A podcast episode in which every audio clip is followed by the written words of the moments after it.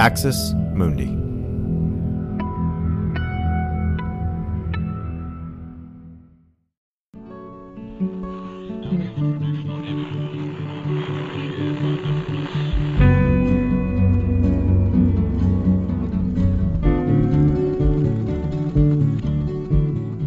Welcome to Straight White American Jesus. My name is Brad Onishi, Onishi, excuse me, Associate Professor of Religious Studies at Skidmore College. Our show is hosted in partnership with the Capps Center at the University of California, Santa Barbara. And I'm joined today by Dr. Peter Manseau, who's the Lilly Endowment Curator of American Religious History at the Smithsonian Institution's National Museum of American History. Dr. Manseau is the author of 10 books, including the memoir Vows, the novel Songs for the Butcher's Daughter, the travelogue Rag and Bone, the retelling of America's diverse spiritual formation in One Nation Under Gods, uh, a narrative history called The Apparitionists, and most recently, the Jefferson Bible, a biography. He's a founding editor of KillingTheBuddha.com and co author with Jeff Sharlet of Killing the Buddha, a Heretic's Bible. He received his doctorate in religion from Georgetown and lives uh, near DC. First of all, Peter, thank you for joining me. It's a, it's a pleasure. Oh, it's my great honor. Thanks for having me. Well, I wanted to have you on because you, uh, in the wake of the January 6th insurrection, you had the the sort of intuition to start a hashtag that I, I have found incredibly important for understanding what happened since then, and that is at Capitol siege religion. And so, uh, want to ask you some questions about that. Want to sort of jump in there, um, and just sort of see what you found. Um, it is uh, astounding how much religion, uh, quote unquote, is uh, to be found in the artifacts from the Capitol siege. And so, I guess my very first question is just what prompted you to start this this project, um, and how has it proceeded? You know, since you have. Well, I uh, like a lot of people. I was watching it unfold live. Um, I I sort of trying to find the best way to learn quickly what was happening at the Capitol, I stumbled onto one of the C SPAN live streams and I was watching the live stream in the statuary hall, which when I started watching it was empty, but I found it so haunting that you could hear the crowd outside the building. And just as I was watching, people started to enter this the hall. And so it was it was if I was in the room and saw people suddenly breaking through. At the time, I did not immediately notice uh, any particular religious symbols from these the people who were first the first ones into the building.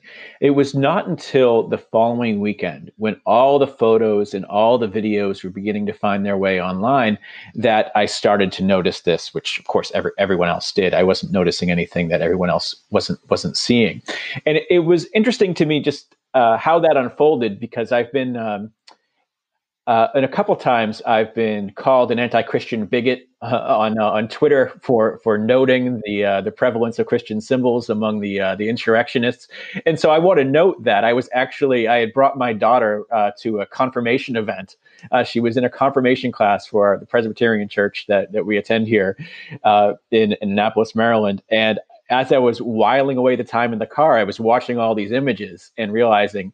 Um, this is important um, as much as the event itself was something that immediately was uh, obvious it needed to be documented the religious element the religious dimension which was becoming uh, to seem so pervasive as i was watching the the images and then the videos uh, it, it occurred to me that this really has to be documented because it's a part of it that could be easy to miss. And in fact in the days that followed the attack i read some really compelling accounts of what had happened that did not really treat the religious dimension of it at all. And it was astonishing to me that you could choose to edit that out.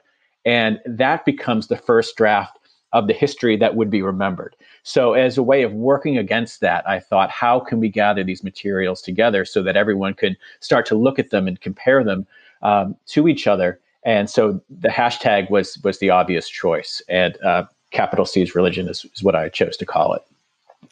Uh, you have been an observer of American religions, American religions, American religious history from all angles as a writer, as a scholar, as a researcher, as a curator. Were you shocked by the the just overwhelming presence of religious imagery and symbols at the the insurrection?